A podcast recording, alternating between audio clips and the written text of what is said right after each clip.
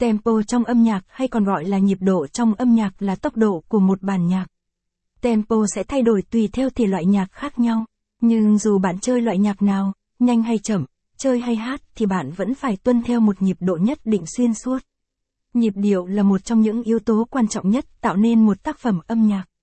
Lịch sử hình thành tempo trong thời kỳ Baroque, khoảng năm 1600 đến năm 1750, các nhà soạn nhạc đã sử dụng nhiều từ khác nhau để biểu thị nhịp độ sáng tác của họ, bao gồm những từ như adagio, chậm, allegro, nhanh, và presto, siêu nhanh. Tuy nhiên, không có đơn vị đo cụ thể nào được sử dụng để đo tốc độ.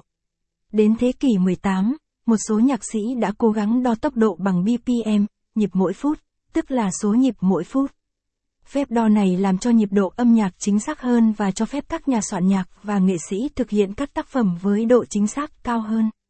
Trong thế kỷ 19, các nhà soạn nhạc và nhạc sĩ đã phát triển một loạt từ mới để biểu thị tốc độ của âm nhạc, từ rất chậm, lagissimo, đến cực nhanh, prestissimo.